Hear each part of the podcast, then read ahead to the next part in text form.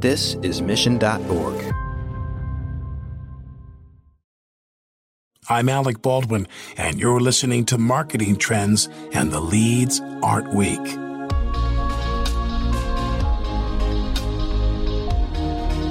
Hello, and welcome to Marketing Trends. This is producer Ben Wilson. Today's episode features an interview with Kiri Masters.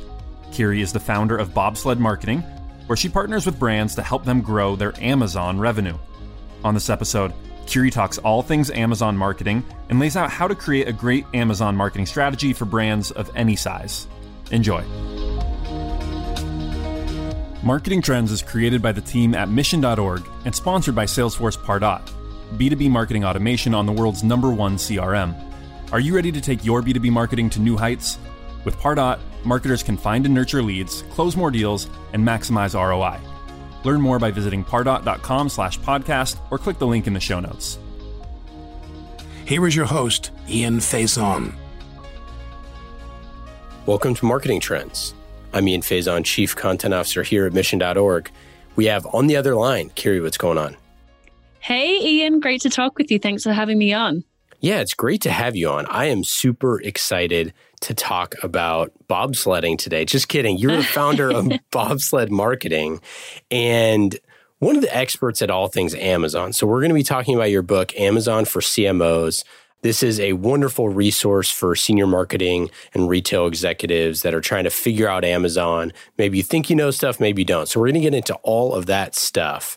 But first, how did you get into marketing in the first place? Well, I have a uh, my bachelor degree is in marketing, and I went into to banking right out of college. I'm Australian. That's where the accent is from. That's the question that everyone first has. And I was in banking for a few years. Ultimately, moved to New York and worked at J.P. Morgan, doing strategy and uh, ultimately sales. And during that time, I I launched a, a side business in the e-commerce space, which was sort of craft supplies. And I really loved that and eventually launched some of those products on Amazon. Found Amazon, this is back in 2013. Amazon was a bit of a black box, especially back then, but figured a few things out. And when I would speak with my clients at the bank about their Amazon channel for those clients who were branded manufacturers, they had no clue how things worked and, and what to do with their Amazon channel. So I decided, well, I could probably go off and start consulting for these brands while I built my little craft supplies empire at the same time. And that's exactly what I did. But the, the Amazon consulting quickly outpaced the craft supplies, and bobsled marketing was born as an agency to help these branded manufacturers navigate Amazon, protect their brands, grow their sales. And uh, today, we service about 55 clients and have about 25 staff at Bobsled Marketing. Wonderful. And congratulations on the success. So let's share some of those insights. First, you know, you wrote a book, Amazon for CMOs. Why'd you write the book? What was the thing that you saw that people needed to know? So, the reason why I got together with my co author, Mark Power, to write Amazon for CMOs is that at the executive level of mid sized to larger organizations, there is a little confusion and divergence in what is the right Amazon strategy for my brand. And so a lot of larger brands go headfirst into Amazon. They really embrace all of the programs and the different marketing opportunities and the fact that they can reach customers quite effectively. And other brands are really resistant to Amazon. They have ignored the opportunity for a long time and don't have a strategy. And then somewhere in between in this spectrum, there's brands that sort of have a half in, half out philosophy with Amazon, which can, in, in truth, be quite effective depending on how you do it. But there was such a range in approaches to Amazon and some hesitation on the part of some CMOs and retail executives that we decided to put a book together that really summarized our own experiences over the last few years in operating Amazon channels for brands, and then also bring in the voice of the industry as well. So we interviewed about 15 CMOs and retail executives to get their perspectives on what Amazon is to them, how they leverage it, how they invest in innovation, how they get their various teams on board. And we created this this book that really addresses the whole Amazon imperative from a senior executive standpoint. Yeah, so what were some of the key insights that you found in researching the book? Yeah, so one is this sort of Amazon spectrum, which I which I just touched on, but just to get into a little bit more detail on that, because I think that it's helpful to call out some examples here. There's some brands who are actively invested, I'd say, and have embraced Amazon. There's some that are semi invested. There's some who are ignorant, and there are some who are actively uninvested with a strategy. So, just to call out some examples here for actively invested, there is a consumer tech accessory company called Anker. That's the German pronunciation. It's Anker to me. are you familiar with that brand? No, I don't think so. Okay. So this this brand is sold in 30 different countries at Best Buy, in airport lounge um, stores. So quite ubiquitous in the world of consumer tech accessories and only 10 years old. And they were an Amazon only company for about the first five years of their life. And this is really phenomenal example because this is an extremely competitive category, especially on Amazon as well. There's so many, you know, direct manufacturers who are selling direct to consumers in this category. But what they did was they really leaned into Amazon. They took everything they could out of that platform, including mining customer reviews for insights about what kind of product specs their customers were looking for, what didn't exist in the market yet, what were their frustrations with using competitors' products, and they built this massive, very successful business off the back of Amazon as their only sales channel. So that's an example of actively invested where a brand's really gone full feet in and both both feet in, I think the phrase is. I and, full uh, feet in. full feet in. Not a half foot. So they're definitely a company I look to as being real pioneers with the Amazon platform if we're talking about semi invested, there's a example I like to call out, which is a footwear brand that that I've personally worked with that they want to control the brand experience on Amazon. They have a very specific type of footwear and they want to control the content and the storefront and run the ads to actually promote brand awareness. But they're quite happy to let their network of independent stores actually do all the fulfillment because they don't see that as a really valuable part of their operation. And they also want to keep their relationships with their independent stores alive and kicking. So they allow independent stores to actually do all the fulfillment through Amazon. And then the actively uninvested with a strategy category, which is the other end of, the spectrum. We've got a few examples here of big direct to consumer brands that are popular today, like Warby Parker, Glossier, Away, and they've all sworn off Amazon. They say we will never be there, don't even ask us about it. We're not going to sell on Amazon because we want to have the direct relationship with the customer. So that kind of product is really heavily based on personalization. And so it's sort of got inherent defensibility built into the product. And so they are not on Amazon.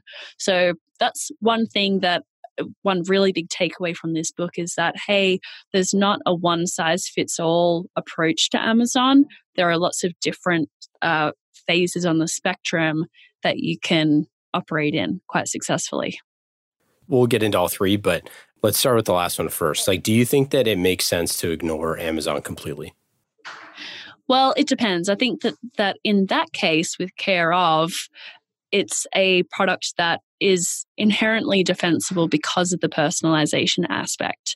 It can't be replicated on Amazon. And if a customer is really looking for a custom nutritional supplement, they're just not going to find it on Amazon. They, they want this company to do the hard work for them of figuring out what their nutritional profile should be. But there's other brands who don't have a really defensible product or USP. And I think that they're kind of kidding themselves if they say that customers don't want to buy their product on Amazon. So I would say in that category for a long time, and it's changing now, some of the big beauty brands have not been really active on Amazon for for reasons that they assume that their shopper doesn't want to put a bottle of high end fragrance in the same shopping cart as um, a package of toilet paper. But I think that that assumption is they're starting to recognize that that assumption is uh, not always correct. I mean, that sounds crazy to me, right? Like, I just so much of purchasing now that's considered online is you know you get to a point where it's been sitting in your cart for like you know a year and a half and you're like i'm gonna i'm gonna pull the trigger on this pair of shoes that i that i wasn't gonna buy um, yeah. because i'm well i'm already and we all do this even though amazon ships like packages right. separately and all that stuff we're like ah, i'm just gonna do it all at once right like i just from my perspective you know if i want a pair of shoes that is only a certain type of shoes, yeah, I'll probably just go to their website and buy that. But if it was on Amazon and I could just, you know, add it to my cart, it might make a little bit more sense. It also gets into this stuff into customer loyalty, which we'll get into in a little bit. But if you have like the Amazon card or things like that where you get cash back, it actually is advantageous to purchase with Amazon. Yeah, absolutely. And the the big thing there and the reason why brands really need, if they have a resistance towards Amazon, they really need to think critically about this. And it's because Amazon Prime counts 50% of US household households as members. I don't think there is a private or public, even a public utility that is in 50% of households. Can you think of any? Yeah, I mean, I guess like the post office, right? like, oh, yeah. Know, yeah, that's a good one. Yeah, I, I ask a lot of people that question. I've not heard that's a that's a good response actually. Like it or not, you need to use the US Post Office and the IRS, I guess. But this is a service that people are voluntarily paying for. And once you've paid that $120 a year or however much it is now, you're psychologically locked into maximizing that subscription you get your orders in one or two days, depending on the product. If it's Prime eligible, there's that fantastic A to Z guarantee that if you're not happy and you can't work it out with the merchant, then Amazon will step in and refund you. Like it's just a no risk way of purchasing. In addition, your credit card details are saved there. Your address is saved there. There's no, it's such a frictionless checkout experience.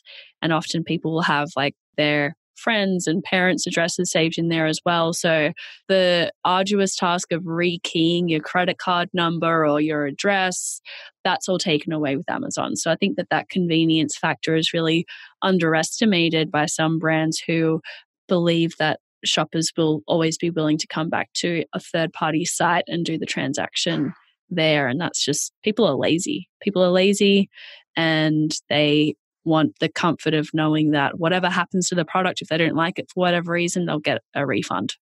Yeah. So I, I want to use a practical example, one that we use all the time on the show, which is uh, a drinking game for uh, for our, my producer. He takes a, a shot of water every single time I we got to hydrate, you know, every time I bring up Yeti. But um, it. let's take like Yeti for example. So Yeti uh-huh. had built this powerhouse brand that has a really, really good customer experience. They yep. do all sorts of fun stuff. They have great content that they push out.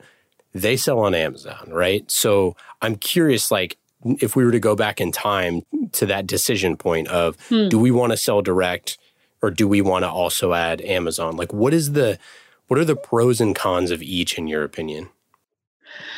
Well, the pros are all the things that we just talked about with the Prime program and the lock in effect that Amazon has on 50% of the population, really. So we know that 50% of US households have Prime and that 50% of all e commerce orders are made through Prime, through Amazon as well. So if you're a brand that has any aspirations in e commerce, and to be fair, not all of them do, but if you want to do e commerce, Amazon's already got 50% of all gross merchandise volume going through their platform. So that is why you want to consider Amazon, just because that is where people are shopping. And Amazon's used sort of as a default search engine when people want to buy stuff. So a lot of, I think again, it's like over 50% of product related searches initiate on Amazon rather than Google or other search engines. So that's why you want to be there, just because that's where all the action is happening. The drawbacks are also quite compelling. If you want to have a direct relationship with a customer, that's not generally possible on Amazon. Am- th- those are Amazon's customers, and they make it very clear in their terms of service that you cannot contact Amazon's customers, you cannot remarket to them, you cannot drive them off the site through flyers in your packaging or anything on your product page that refers to an outside website or email or something like that. Um, so those are Amazon's customers. And so if you want to learn about your shoppers or, you know, have a relationship with them, that's not really possible through Amazon's channel. Also the monetary side of things, which is the percentage that you're potentially losing. Is that a is that how big of a factor does that play in?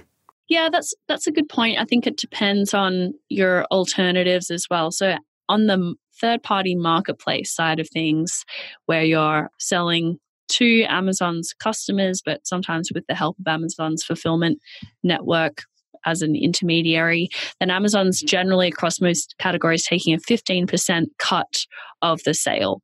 So if you're selling a product for $100, they'll take 15% as a commission essentially. And then there are fulfillment fees on top of that if you're using their network. So that is considerable, but also consider the fact that you don't unlike through your own e-com site you're not paying credit card processing fees or dealing with chargebacks necessarily you've also got a much higher conversion rate on Amazon than you do on a third party site just because of the trust factor. So I think I don't think that many brands complain about the 15% referral fee. That seems fair to most brands because of the value that they get back from it in terms of the shopper is at the end of their purchasing journey, essentially. They know what they're going to buy. They're highly likely to, to buy something when they go on the site. So, do you think that if you are building a relationship with a customer on your site, that it is like mutually exclusive? Like, are you like when Yeti's bringing all those people to their site, right? And building a relationship with all those people. And the fact that people have an option to buy on Amazon, do you think that like it ends up pulling a ton of traffic away from your site to be able to opt like offer both? Or do you think that you're getting access and like unlocking a new group of people that are now considering your product that wouldn't before? And i know there's tons of nuance to this stuff so i know you don't yeah. have like a one size fits all answer but i just mean like generally speaking like what are the calculations that people go through to figure this stuff out? Let's do a real life case study. If you were planning to replace your yeti tumbler would you go to amazon or would you go to the yeti website? I'd go to yeti you would. Okay. Yeah. Um, why would you go to the Yeti website? Just because I already have my credit card information and all that stuff already in there, and they okay. already, you know, they email me. I I have a relationship with the brand. All that okay. stuff. Well, that that's a good sign. I think that to your point, Yeti has built a really strong brand. They're very trusted. You've purchased from them before. You have a relationship with them, so you're more apt to go back and continue that relationship directly. And also, say, yeah. Well, no, I would add to this too. This is one yeah. of the benefits. You know, I got like a promoed item, and uh-huh. there, you know, as part of the promo, you get like a. Uh, like a free ice pack or something like that. And so I it didn't come and I messaged them and I was like, "Hey, I didn't get the this thing." And they're like, "Oh, that was because you had, you know, family and friends discount. So it actually isn't available for that, but we'll just send you one anyways." And huh. like sent one in the mail. And I was like, "Man, that is the value of having a direct relationship with your customer, right? Because you can then send them free stuff. You can do things like that. You can mm. do uh, rewards and advantages and build a customer loyalty program and all that sort of thing. Right.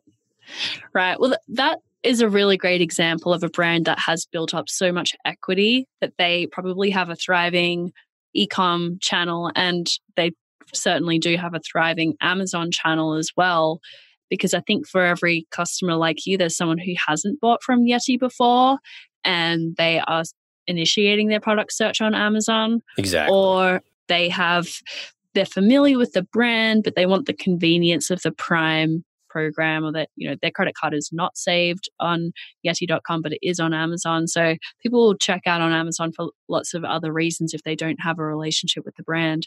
And I'll also say that, let's say Yeti wasn't on Amazon and someone searches specifically for a Yeti tumbler, but Yeti's not on there because they don't they don't sell directly. One of two scenarios is going to happen. A, an enterprising individual or reseller or someone is going to pick up that product in a store and resell it on Amazon, probably with different product content than Yeti would use, probably with like inadequate imagery, possibly at a very different price point than Yeti wants to sell at. And that becomes a brand protection issue because you've got, you think that you're not on Amazon, but hey, guess what? Do a search for your brand and products on Amazon. You'll probably find them, but they're being misrepresented by some random third party. So that's one issue with not being active on Amazon. And the second is if, if that's not the case or, you know, that third party is not doing a very good job, then your other competitors, and this is a very competitive category, they're going to be bidding on your keywords with paid search uh, advertising. And they're going to be trying to rank in search results for that keyword as well, Yeti Tumbler. So you're potentially driving your prospective customers into the arms of your competitors if you don't have a robust Amazon strategy as well. So it, it yeah. So yeah, no, it's way, a great no, it's a great point. I mean, but I mm. think that, you know, and we'll get into the SEO stuff now. I think this is a really important point because if people are using Amazon like a search engine and they're searching for, you know, in this example, Yeti Tumbler, and if they weren't on Amazon, then it is just going to be a list of competitive products. And if they if they primarily shop on Amazon and they don't want to go through the multiple steps of like going into someone else's funnel and going through their whole customer experience, like the easier thing to do is just buy a cheaper alternative or just an alternative in general. Right. Yeah, exactly. Yep. Because that customer, if they're already searching on Amazon, they're in a frame of mind to either be researching and doing comparisons or to to buy. And so you might just miss that opportunity. So what are some of the SEO like best practices or things that you've seen or things that people need to be aware of when it comes to, you know, building an SEO presence on Amazon? Is it similar to Google? Is it different? It's similar in principle. It, it's a search engine. It's driven by slightly different factors and both Amazon and Google keep their search algorithm, you know, hidden in a secret trapdoor in the middle of in the middle of their building or something. Like uh, even internally within Amazon, people don't know what the algorithm is unless you're actually an engineer on that team. But regardless, there there are factors that go into it which are obvious, like keyword relevancy. So if I'm searching for a stainless steel vacuum flask, then if you have those keywords in your title or the description or the bullet points, then you're more likely to show up in the search results. So that's a really obvious one. Another one that's less obvious and sometimes a surprise to brands is the fulfillment method. And Amazon places a lot of weight on their Prime program because they know that people really trust it People have a really good shopping experience when they buy Prime eligible items. And so they will definitely reward Prime eligible items in the search results. So, to get Prime eligibility on your products, you need to either be a vendor selling wholesale to Amazon or you need to be in their fulfillment by Amazon program where you ship your inventory to Amazon's warehouses and they pick, pack, and ship each item that goes out to the customer. So they control the fulfillment aspect of it. So, some brands, when they first get started, if they have a warehouse and fulfillment capability, they don't want to use Amazon's fulfillment because it costs them a little bit extra and they're not utilizing their existing fulfillment operation that they're paying for. So they're reluctant to use um, fulfillment by Amazon or FBA. But ultimately, we find, I mean, at Bobsled, we find an increase of like two to five times the volume once a brand shifts from fulfilling themselves to allowing Amazon to fulfill those orders. Well, I mean, that's one of those classics. Like, are you a product company or a uh, fulfillment company, right? right? I mean, I think a yeah. lot of people that have made really amazing products don't want to focus all of their effort on fulfillment or, you know, supply chains or all those sort of things.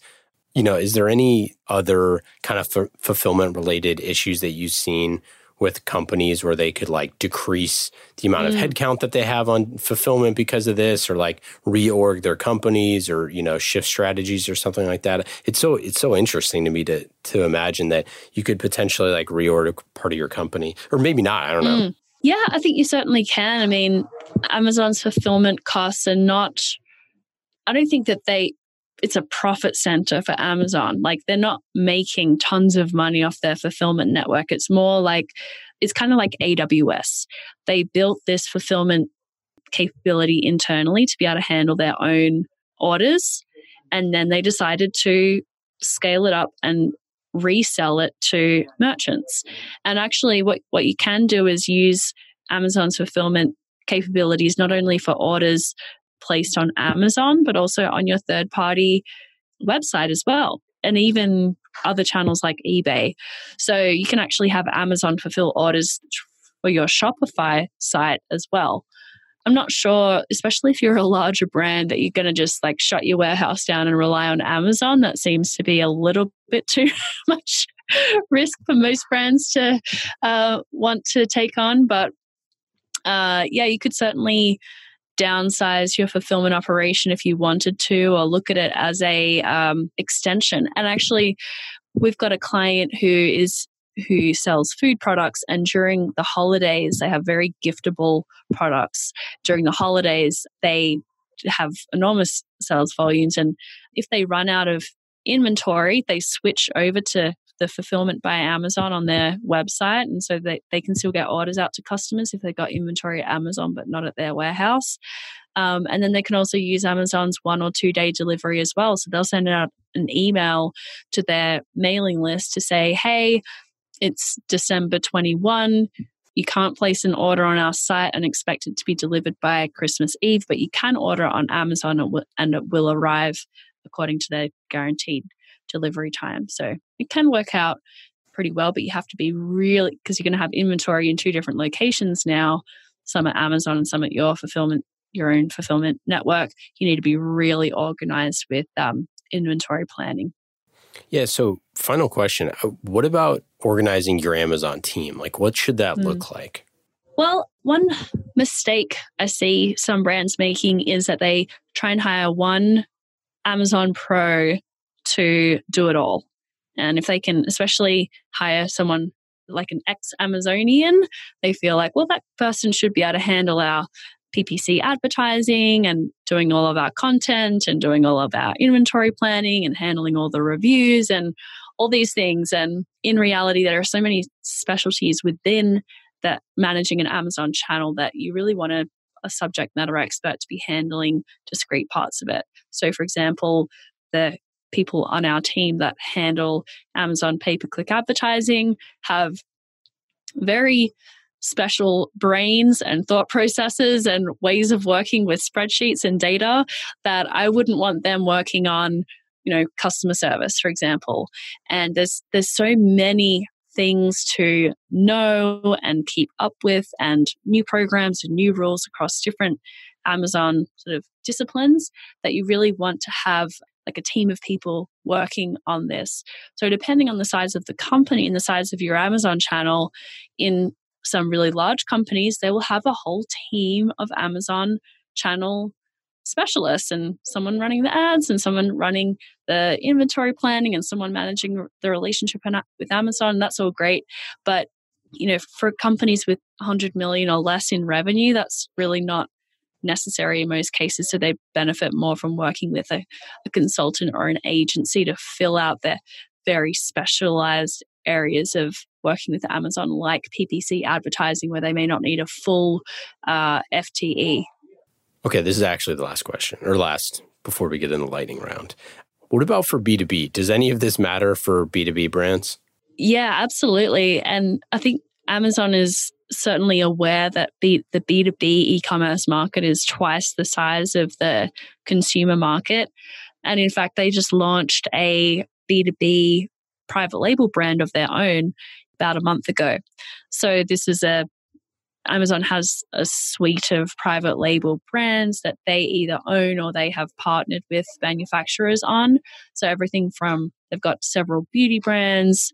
There's the Lady Gaga beauty brand that they collaborated with her on. That's an Amazon exclusive. They've got furniture and clothing and everything. And they launched their very first B2B brand, which was in the paper products category. So tissues, toilet papers, hand towels for big offices and public restrooms and things like that.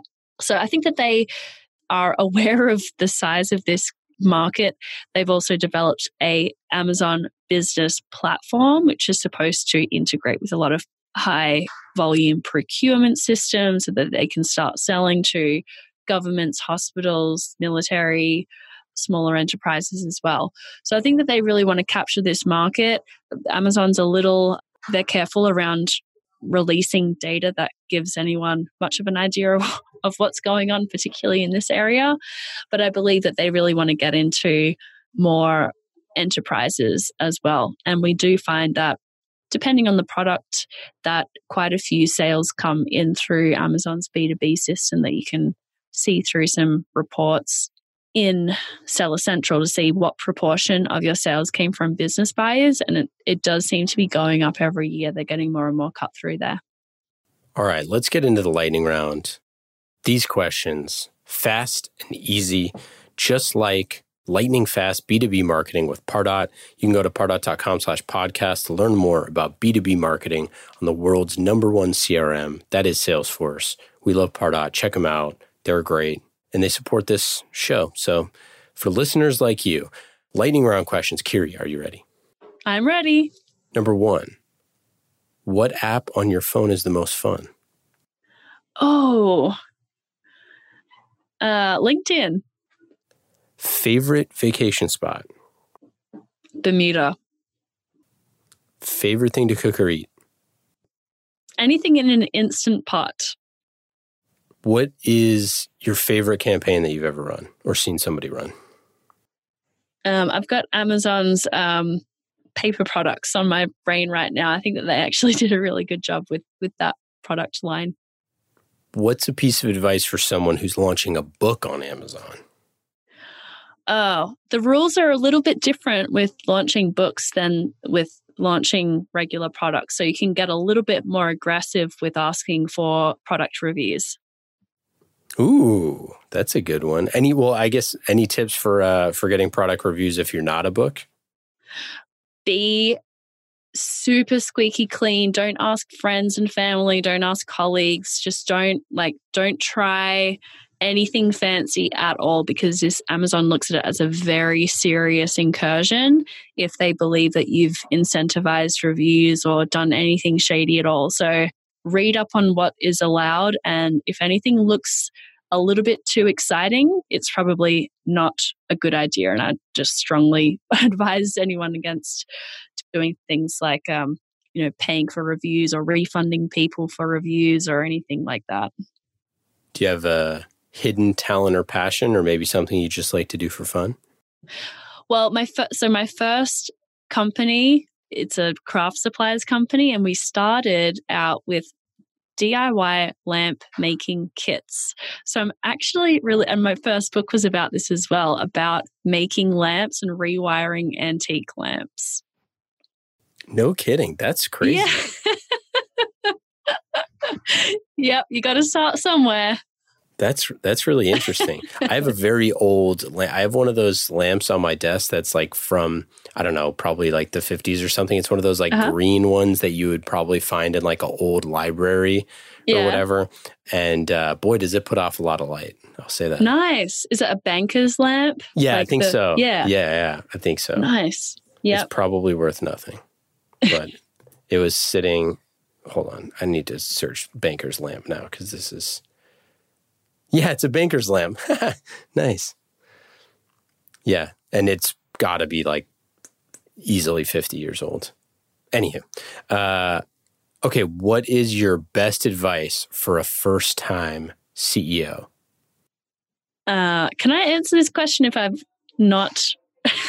no, let me let me start over. Oh gosh, that one really threw me. You said that there would be no trick questions, Ian. I, I never, I don't, ne- I never said there would be no trick questions. um, hmm. You need to prioritize what's important, not necessarily what's urgent. Oh, I like that. Last question. What question do you never get asked that you wish you were asked more often? How to rewire antique lamps.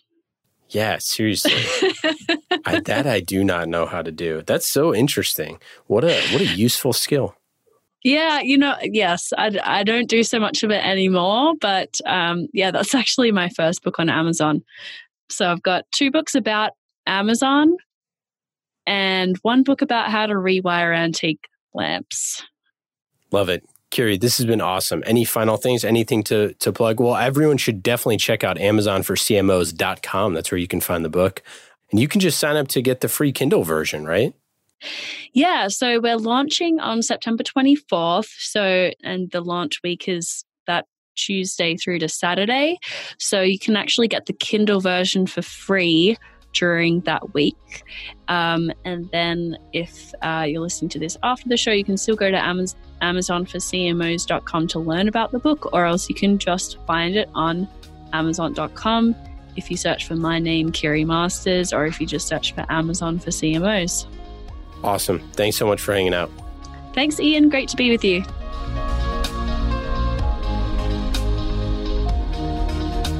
Thanks for listening to this episode of Marketing Trends.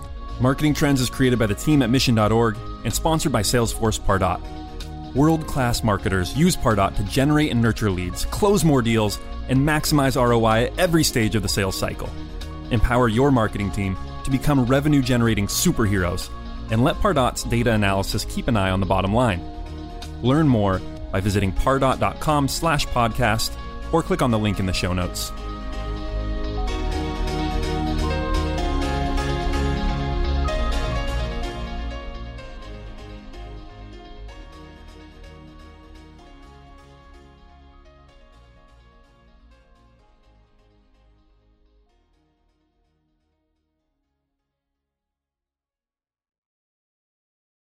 You have eight seconds to make a connection or risk a click away onto the next topic.